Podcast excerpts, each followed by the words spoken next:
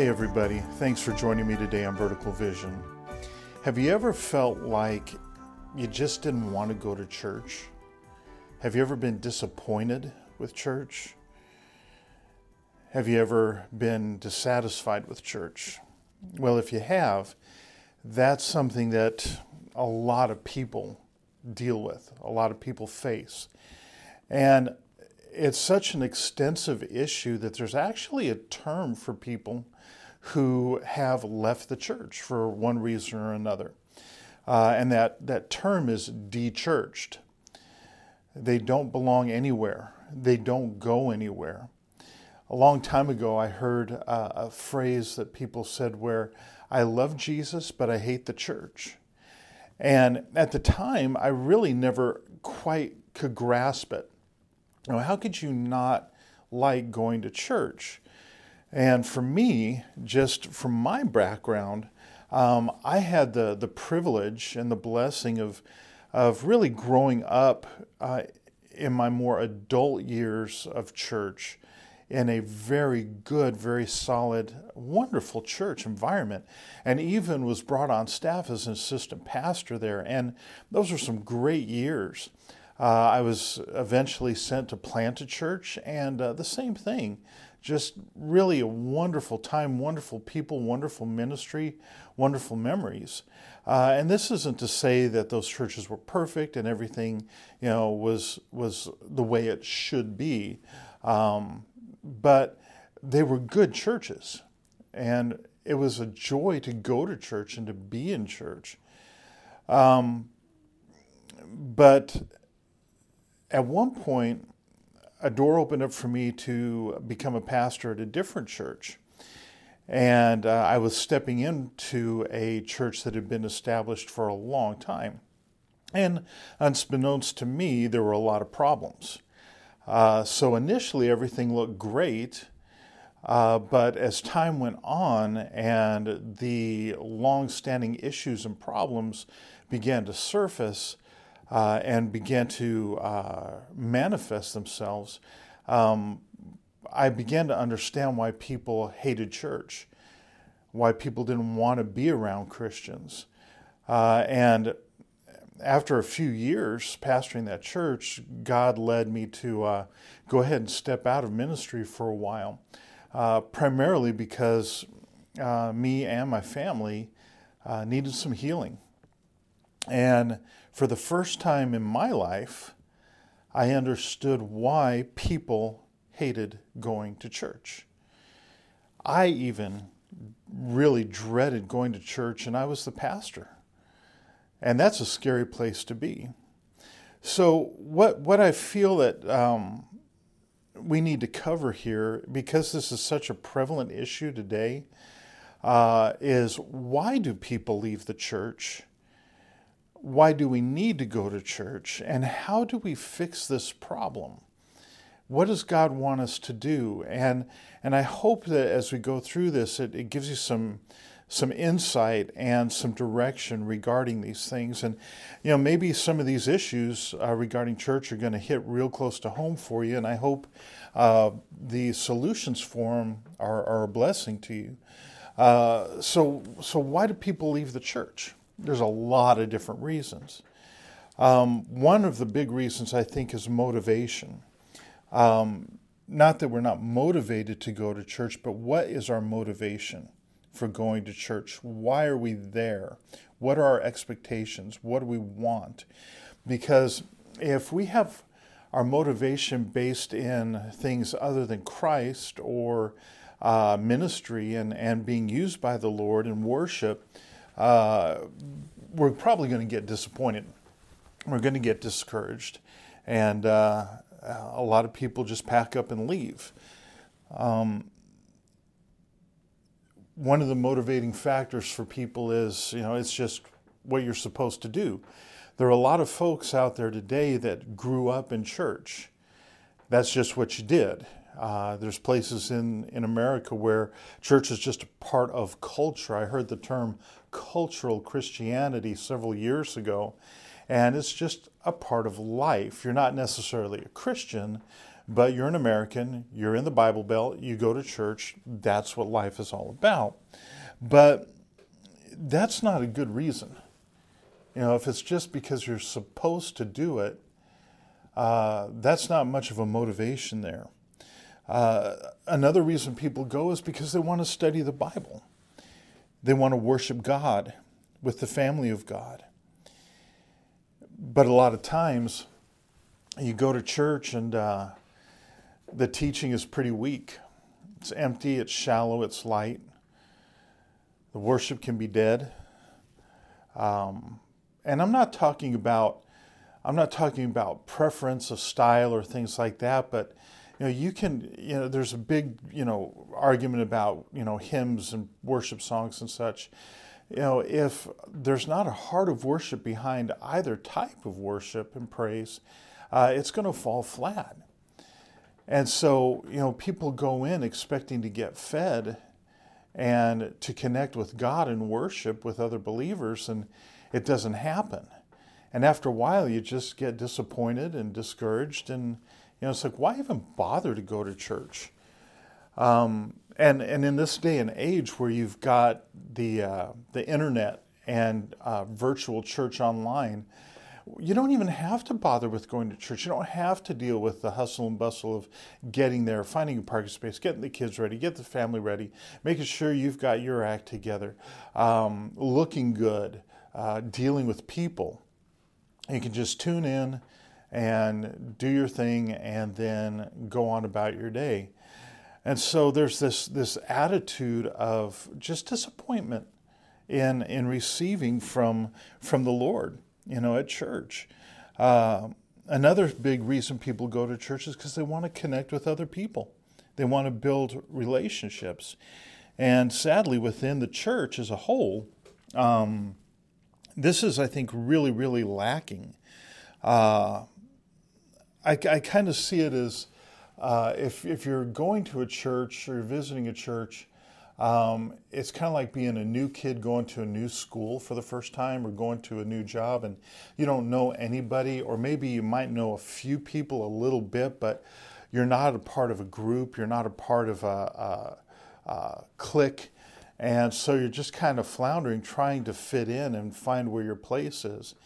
And a lot of churches you know, are that way. You know, people have their friends, they have their cliques, they have their groups. And for people coming in from the outside, it's it's really difficult. And and I got to say, you know, moving to the Midwest, uh, I, I really experienced this personally, uh, in that in in the coming from from the West, people are not as settled. Okay. Um, in that you have a lot of transiency, uh, a lot of people moving in and out, uh, moving different places. Um, and, and you do have settled, you know, communities and stuff like that, but uh, especially where we lived, uh, you had a lot of people with their second and third homes, vacation homes, uh, college town, just a lot of in and out. Uh, but here in the Midwest, you've got people who you know, they, they've never even left the state. They've never left the county. Uh, they've grown up with the same people all their lives. Uh, they know their friends, they know their friends' parents, their friends' grandparents, their cousins, uncles, and it's very, very tightly knit. And so I think that relationship carries over into the church, and people don't realize that for outsiders, uh, when I say outsiders, not just unbelievers who are looking for the Lord, but people who are transplants to the community or coming from a different church. Um, they they are trying to get plugged in, but uh, the the relationships are so old and entrenched that it's hard for people to break into those groups, and uh, it's frustrating. And a lot of people who go to church wanting to connect with people, and um, you know, frankly, they feel out of place and uh, sometimes not even really welcome. Uh, they're they're kind of just a uh, uh just a, a, a, wallflower, I guess. Well, that's probably not the right term, but you know, they're they're they're not connecting. They're there, but they're alone. in, in a crowd of people.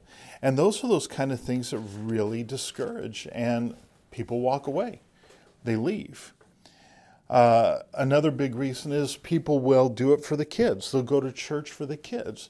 They want their children to have a moral upbringing, a religious upbringing.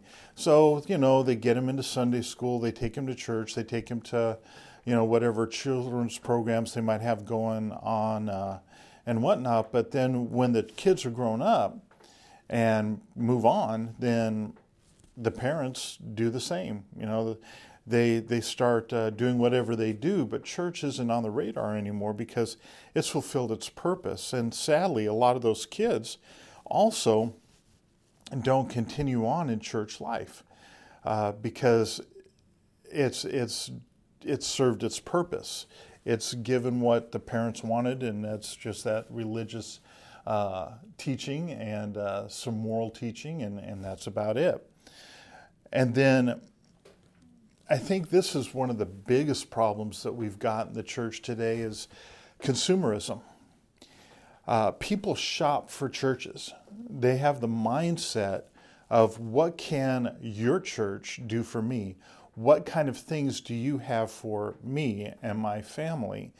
And this is something I think is really the fault of uh, churches and church leadership, in that in an attempt to get people to church, uh, we we have gimmicks, we have programs, we have attractions to get people in the door. Um, and don't get me wrong, you know, it's it's okay to have programs. It's okay to uh, have fun activities. Um, that's that's not what I'm saying. But a lot of times the church will do things to get people in the doors, and again, these kind of things are not necessarily bad in and of themselves, but when programs and activities uh, take the place of Jesus and sound Bible teaching and worship and prayer, uh, something's wrong. And a lot of people will go for programs and activities. I, there was even one church I knew of years ago. One of the big selling points that they advertised was they served gourmet coffee. You know, come to our church. We have the best coffee in town. You know, that's not a reason to go to church. But again, we're advertising, we're marketing Christianity and Christ. And so people come to church with that consumer mindset. And if you don't give me the product that I want, or I'm not satisfied with your product, then I'm just going to go elsewhere and uh, find someplace else or something else that will satisfy me and give me what I want. So those those are some issues of motivation of why people go to church and then with those being motivations when they don't satisfy and meet the standard that a person has they get disappointed they get discouraged and they walk away from the church Another reason people leave the church, and this is a huge, huge reason, is because they've been hurt by people in the church. They've been hurt by leadership. They've been hurt by the average churchgoers within the church. And I think this is one of the hardest things to address and deal with because when we're hurt by Christians, when we're hurt in the church, those wounds go deep and they leave lasting scars and lasting pain. And we don't want to be in environments like that. We don't want to subject ourselves to more hurt, to more pain. And so people just leave the church and don't come back. See, we know that church is supposed to be a safe place. It's supposed to be a loving place. It's supposed to be a place to be real, to be vulnerable, and to bear one another's burdens, to take care of each other, to help each other. But uh, unfortunately, it's often a place of, uh, well, of masks, walls, condemnation, judgmentalism, gossip, and uh, even abandonment and, and when I say abandonment, I mean people uh, will often just not know what to do to help another person or feel awkward about it. So rather than at least trying, uh, they just walk away. They don't engage, and they leave the person hanging. I uh, I knew one person who uh, went to a church and and uh, you know every Sunday morning it was the same thing. How you doing? Oh, fine. How are things going? Oh, great. And you just hear that dialogue, and you you know you see it. You you we engage in it. How are you doing today? Oh, I'm doing fine, thanks. You know, how's your week going? Oh, it's all right. And it's it's just this, you know, trite little uh, pleasantry that really doesn't carry any weight. And uh, this particular individual made the decision that they were going to say how they were really doing when they went to church the next uh, next Sunday.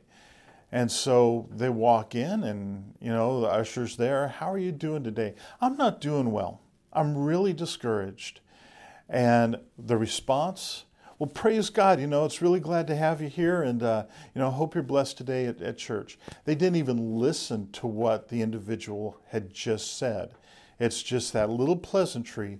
You're really not paying attention and you really don't care necessarily. It's just a way of greeting, okay? And then uh, the, the, the morning went on. How are you doing? I'm not doing well at all. I'm doing terrible. And things like, well, you know, it'll be better. It'll be okay. You just you just hang in there. You know, I'll be praying for you. And so when the day was done, that person walked out of the church and they were discouraged and heartbroken that they really shared how they were feeling and nobody took the time to engage that, sit down with them, and at least say, Hey, can I pray with you about that right now? Or is there anything I can do to help you? Instead, it was just either brushed right over or not even noticed. And so when we have that kind of stuff going on, the, the hurt there is just horrible. And why do we want to go to church if that's the kind of environment we're in? Or why do we want to even risk going to church when there's the potential of that happening to us? And, and I know what that feels like. You know, um, I've, I've been there where I've been hurt so badly by people who I thought, you know, really loved me and uh, the the thought of getting close to anybody uh, in church uh, was was frightening because he didn't want to go through that again. And I think uh, a third major reason that uh, people leave the church is we know how church is supposed to be. And we know what it's supposed to look like. Even unchristian, uh, non-Christian people they have a pretty good idea of what the body of Christ is supposed to look like and how Christians are supposed to live. And when we don't see that kind of thing, when, when church is not what we know it should be, it's discouraging. And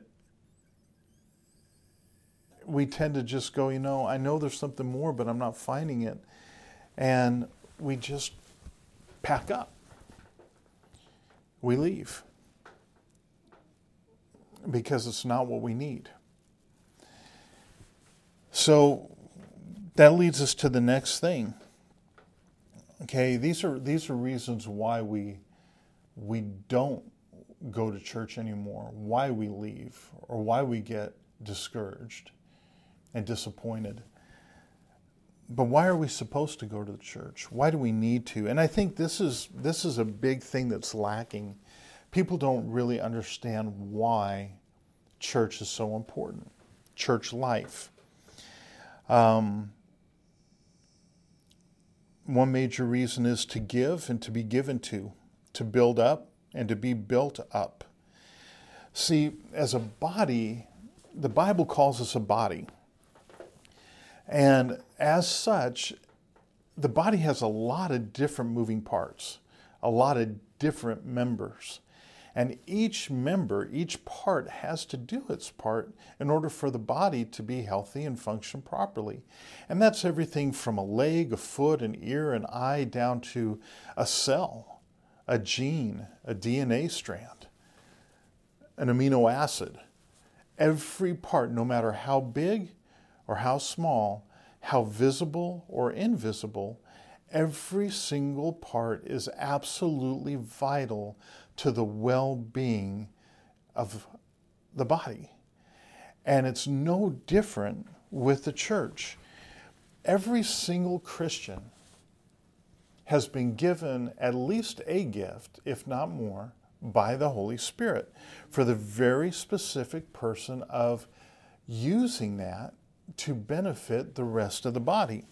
Uh, in 1 Peter chapter 4 verse 10, Peter says, "As each one has received a special gift, employ it in serving one another as good stewards of the manifold grace of God."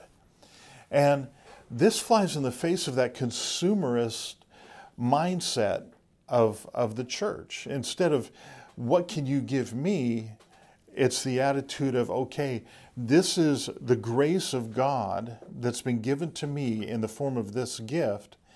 How am I going to employ that gift, use that gift to benefit others? And that's what Christianity uh, really is a lot about is others oriented. Jesus came for us. He gave himself for us. He serves us. And that's the way as uh, believers we're supposed to be as well.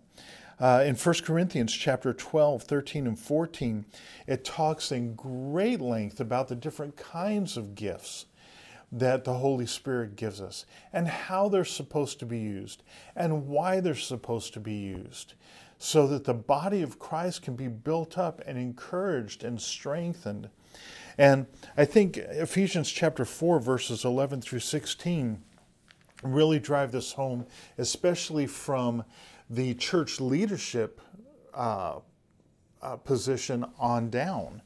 Uh, chapter 11, or I'm sorry, chapter 4 of, of Ephesians 11 says, And he gave some as apostles, and some as prophets, and some as evangelists, and some as pastors and teachers, for the equipping of the saints for the work of service to the building up of the body of Christ, until we all attain the unity of the faith and of the knowledge of the Son of God, to a mature man, to the measure of the stature which belongs to the fullness of Christ. As a result, we are no longer to be children tossed here and there by waves and carried about by every wind of doctrine, by the trickery of men, by craftiness and deceitful scheming but speaking the truth in love, we are to grow up in all aspects unto Him who is the head, even Christ, from whom the whole body, being fitted and held together by what every joint supplies, according to the proper working of each individual part, causes the growth of the body for the building up of itself in love. So you see how that works? The church leadership has the responsibility, or these offices within the church, if you will, these gifts that are mentioned here, have the explicit purpose of equipping the believers to do ministry, use their particular gifts to build up the rest of the believers so that we're growing up into a mature Christian, a mature body of Christ that looks like Jesus. Uh, the problem is, is that a lot of Christians today are not mature. We have a lot of of immature believers, and it's you know I don't want to say it's not their fault because we're responsible uh, for our, our, our growth in the Lord, and the Holy Spirit is able to help us grow in the Lord. But part of that growth is from church life. And so I would say that the bulk of the responsibility, I think, of, of immature Christians is coming from the church because they don't equip the saints for the work of the ministry. They don't teach sound doctrine. They don't build people up. And so uh, this is why we need to go to church is so that we can be fed and built up Uh, and maybe you go to a church where the teaching is, is pretty anemic and weak and you're not growing. Um, then use supplements, if you will. Okay? If you're only getting an appetizer and you need a big meal, well, you might need to supplement it with a, a, a, meal at home. You know, that's one of those things for daily devotions. When you're in the Word with the Lord every day with Him, uh, that's where you're eating your daily meals. That's where a lot of growth happens, is when you and the Lord are together in the Word. But still, the church is key in helping that growth. Um, another reason why we need to go to church is because of worship. People gather together to worship things. And in America, we have many, many cathedrals that have been erected to the gods of sports. I mean, boy, you look at it, you know, Sundays, you've got thousands of upon thousands of upon thousands of people flocking into these stadiums to enjoy and to worship and to glorify and praise their team. You know, and there's nothing wrong with enjoying sports or anything like that. Don't get me wrong. But you know, we we can come together to celebrate, if you will, a lot of different things, but do we come together to celebrate the Lord, to celebrate Jesus, to praise Him? You know, when, when Christians get together and they have a heart to honor and glorify and bless God in song and in their voices and corporately lifting him up and celebrating him. There's power in that. There you know god is blessed and pleased with that. And we see in scriptures time and time again where praise and worship is an integral part of the moving of God in the midst of his people. He would even send at times the, the worshipers out before the armies into battle. And really, the, the battle would be won by the Lord before the army ever got there. But the focus was on God. And yes, we are to worship the Lord individually, but we're also supposed to worship the Lord corporately. And then prayer prayer is so important for us to be doing in church. And you might say, you know, you know, can I pray anywhere? Yes, and we're supposed to. But we're also supposed to pray together and for one another in church. In Matthew chapter uh, 21, verse 13, uh, you know, this is one of those things, places where Jesus overturned the the money changers tables and and uh, where they were selling uh, special uh, sacrificial animals and stuff and taking advantage of the people who were coming to worship God. And Jesus makes it very clear that God's house is to be a house of prayer, but they had made it a robber's den. You know, taking advantage of the people. And sadly, that still remains to this day. There are people who go to church and they're there to worship, and those in leadership are fleecing the flock, taking advantage of them. Um, that's discouraging. That's disappointing. It causes people to leave the church. Uh, but prayer is is so vital. And when we think about prayer, we think about just generally asking God for things, but that's just a small part of it. Prayer is a dialogue communicating with the Lord. And it involves worship, it involves praise, it involves making requests, it involves thanking the Lord for things. It's all prayer. Any communication with God is prayer. And within the body, too, uh, we, we need to be praying for each other. And this is something you do not see hardly at all, I think, in churches today. I might be wrong, but at least in my experiences uh, over the years, uh, you, you don't see this where somebody's going through something and they need prayer and uh, they're at church and somebody says, Well, I'll be praying for you. Or they put their name on the prayer list and you know it goes onto the prayer chain. And there's nothing wrong with those things. But what about when you find out somebody's going through something, you sit down with them in a pew right there after church or before church, um, or standing right in the middle of the foyer when people are leaving or coming in or whatnot, and saying, hey, let's pray about this right now. It's addressing the issue, it's taking the moment and pouring into that person's life and speaking to God on behalf of that individual uh, right then and there. And it's a blessing to that person. And other people see that kind of engagement and that care and that love. And I can you picture what it would be like if you stepped into church and wherever you looked, you saw a person or a couple of people praying for somebody or each other, and uh, and it's just everywhere you went, people were talking to God and interceding on behalf of one another. I mean, it would be incredible. It'd be wonderful. And and I've been to I've been to a couple of churches like that where you walk in and boom, there's somebody there. You don't know them, they don't know you, but they know that you've never been there before, or at least they've never seen you before. And they introduce themselves, how you doing and whatnot, and they're talking to you and they're getting to know you a little bit. And, you know, you might say something that uh, is going on, and it's like, well, let's pray about it right now.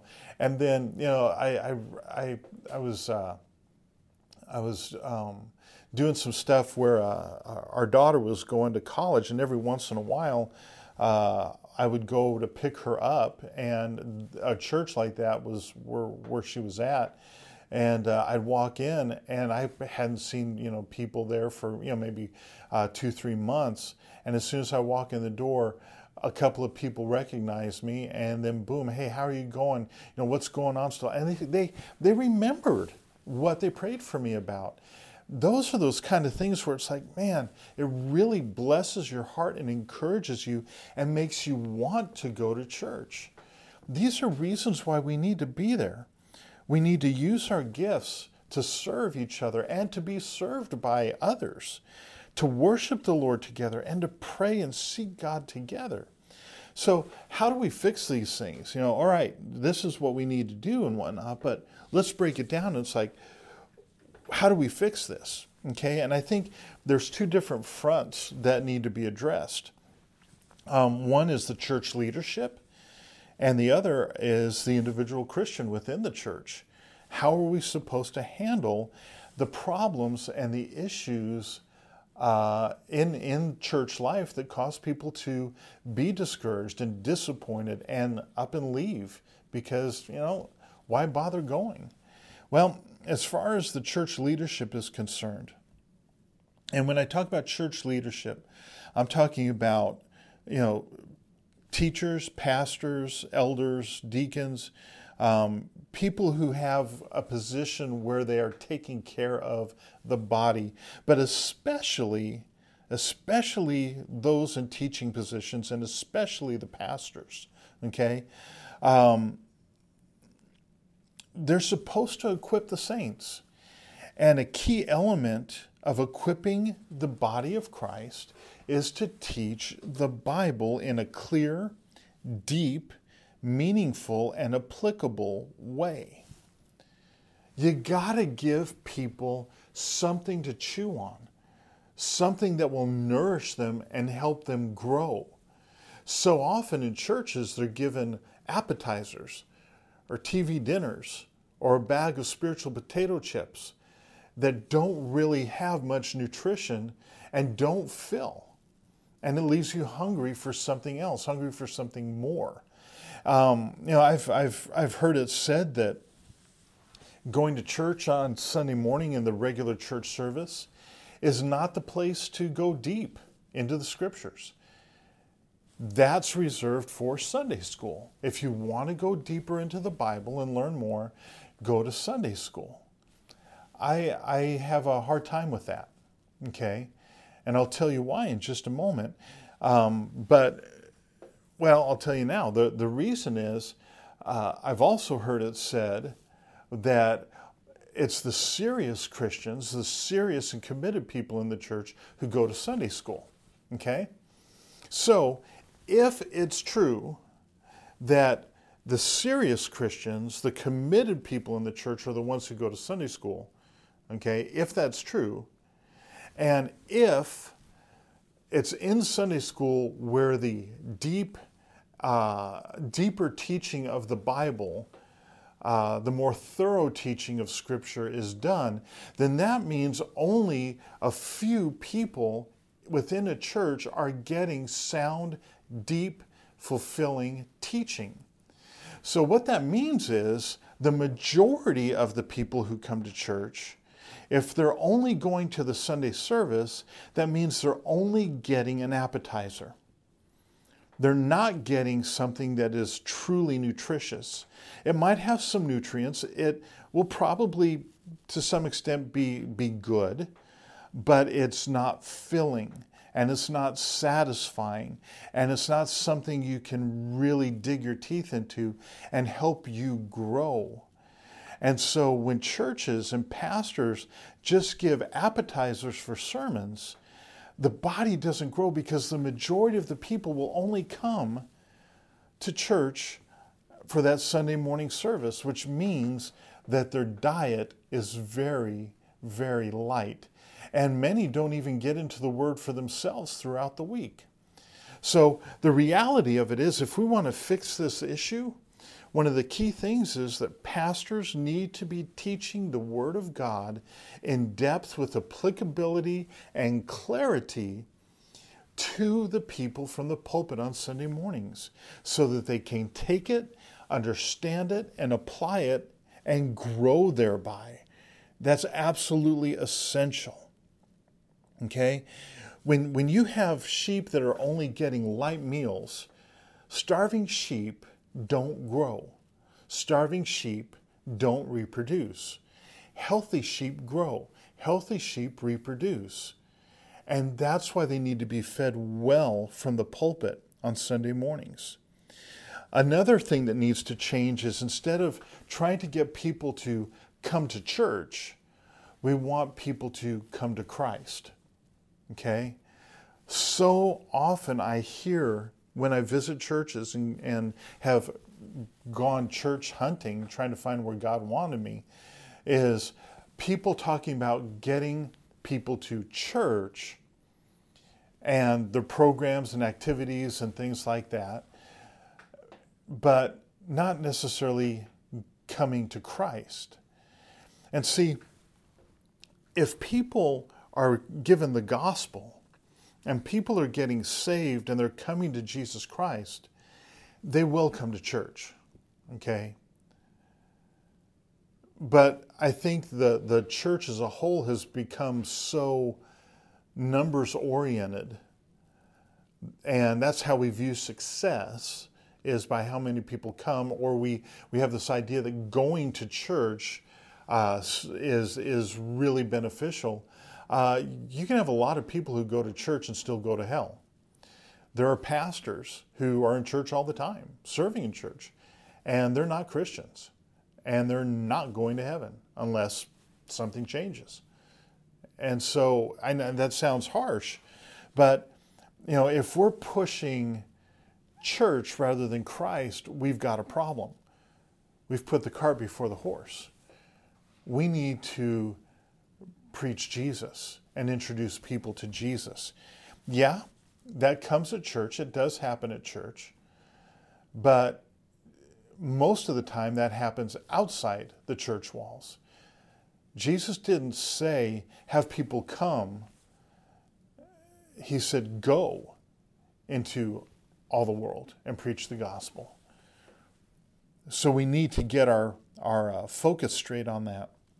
Another thing that's absolutely essential, and this is for leaders and for regular uh, church attenders, is to disciple people.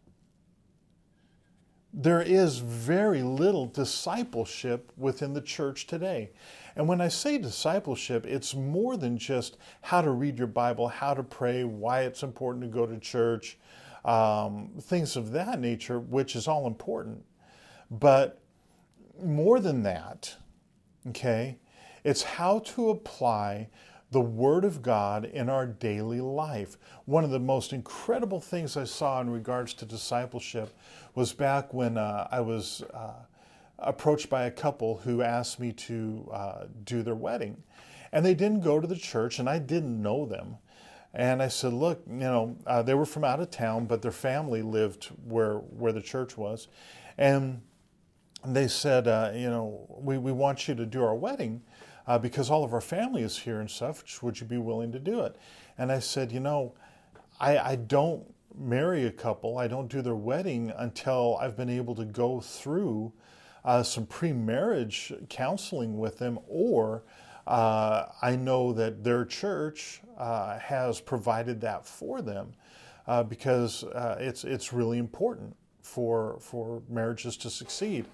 And uh, they said, "Oh, we've we've gone through our pre-marriage uh, counseling and all that, and we actually have our marriage discipleship." And I'd never heard about this, so I contacted the pastor.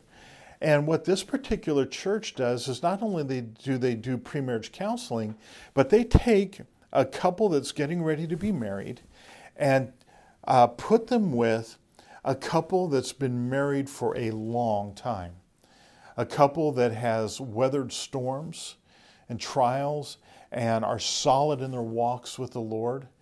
And so that experienced married couple takes the couple to be under their wing and gets together with them regularly and is in communication with them regularly, talking about the ins and outs of marriage and answering questions and just getting to know each other and, and facilitating not only relationship, but helping that new couple navigate life as a married couple.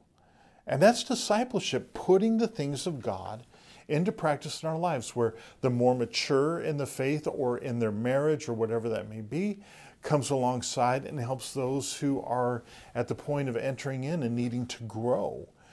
And that's what discipleship is, is all about. And there also needs to be discipline. And a lot of uh, leadership in churches uh, try to stay away from church discipline. And Christians as a whole don't want to confront when they see sin uh, because we're afraid. We're afraid of what people might say or think or how they might treat us if we address uh, a sin and an issue that we see in their lives. Uh, church leadership, well, maybe you know if we're just loving, uh, it'll it'll right itself. Or they're afraid that the people will leave the church, and so then attendance drops, and and then so does income, and you know we don't want that. We don't want to have a bad reputation of being unloving, and so it's all fear based. Whereas the reality is that when there's sin in the church, it poisons the church. It hurts the people in the church. Jesus talks about this at length. He gives examples where, you know, he, he talks about how the kingdom of God is like the mustard plant that grows big and uh, provides shade, and the birds of the air fill its, its, uh, its branches. And uh, how the kingdom of God is like three loaves of bread where the person's put leaven into all three and it permeates the, uh, the leaven, or how there's uh, the person who goes and plants wheat in their, their field, and then the enemy comes and plants thorns and briars and thistles, and you don't see the difference until they, they mature, you know, they grow a little bit. And so, what Jesus is telling us is there's, there is sin in the body of Christ. There is evil in the body of Christ. There is garbage in the body of Christ. And, uh, and I say that because you know, birds are a picture of evil when it comes to uh, visions, prophecy, uh, and parables. Okay, um, leaven is a symbol of sin. It's decay. It permeates everything, uh, and then of course thorns and thistles and briars that you know look like wheat, but in the end you go, oh no, you know this is this is not good. Uh, so you know, it's there, but people go, well, you know the Bible says we're not supposed to judge other people. And that's not true. That's not the case. What the Bible tells us is not to be judgmental, okay?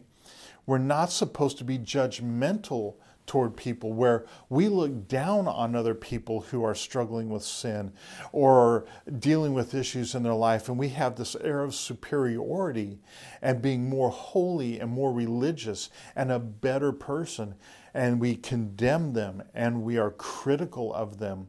And that is being judgmental and that is not what we're supposed to do. What Jesus tells us is you know if we're going to address the speck that's in our brother's eye, then we better address the plank in our own eye first. We're not going to be hypocrites and point out faults and failures and sin in somebody else's life when we've got stuff in our own lives. And it's not saying that we're supposed to be perfect, but we're not supposed to be judgmental and critical of others when we have our own sin to deal with too. And so Jesus says, look, first deal with the plank in your own eye, then you'll be able to help your brother who has the speck. And the scriptures tell us time and time again that we're supposed to bear one another's burdens and we're supposed to exhort each other and reprove each other where sin is concerned so that we can get on the right track with the Lord and not suffer the damage and the hurt and the garbage that comes along with sin in our lives and how it also impacts uh, the church. So, you know, we, we need to deal with things, and there's there's so much sin that that is a poison within the church. It's just it's everywhere. You have gossip, you have slander, you have immorality, you have bad doctrine, pride you know, these things are rampant in much of the church today, but nobody wants to address it. We have to, and the leadership especially.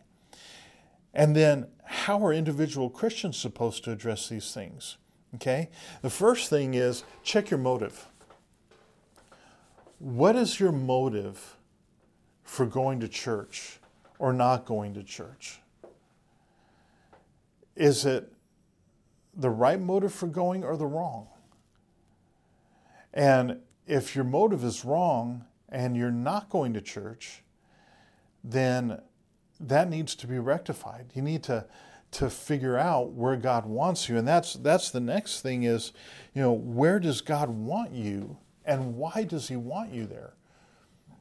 What church does he want you to go to? Because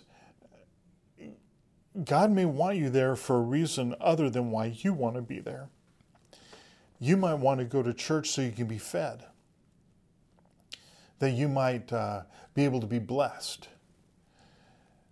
But God may want you to go to a church where you're not really going to be fed and you're not going to get a lot of blessing as far as church attendance goes. But He wants you to use your gifts to be a blessing to that body. So rather than being given to, you're the giver. Or it may be that you know you you are used to being involved in church and and being uh, really active and stuff, and God does not want you to be. He wants you to come out of the game and sit on the bench for a while. You need to be healed.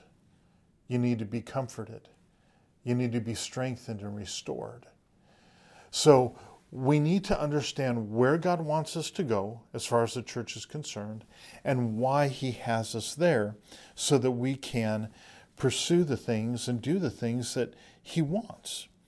If we don't, we're going to get disappointed and discouraged and want to walk away.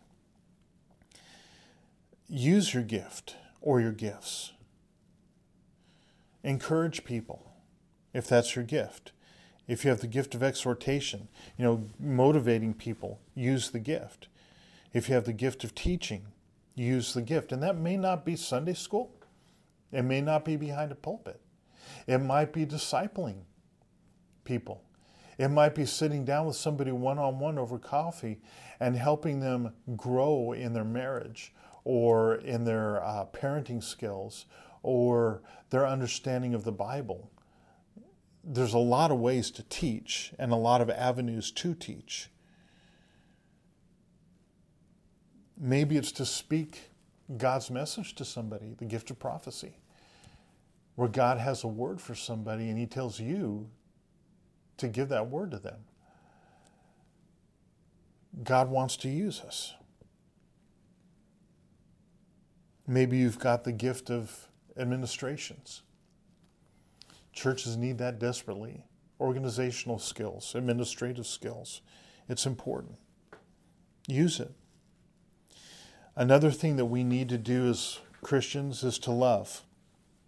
Jesus says in John 13 35, By this they will know that you're my disciples, by your love one for another.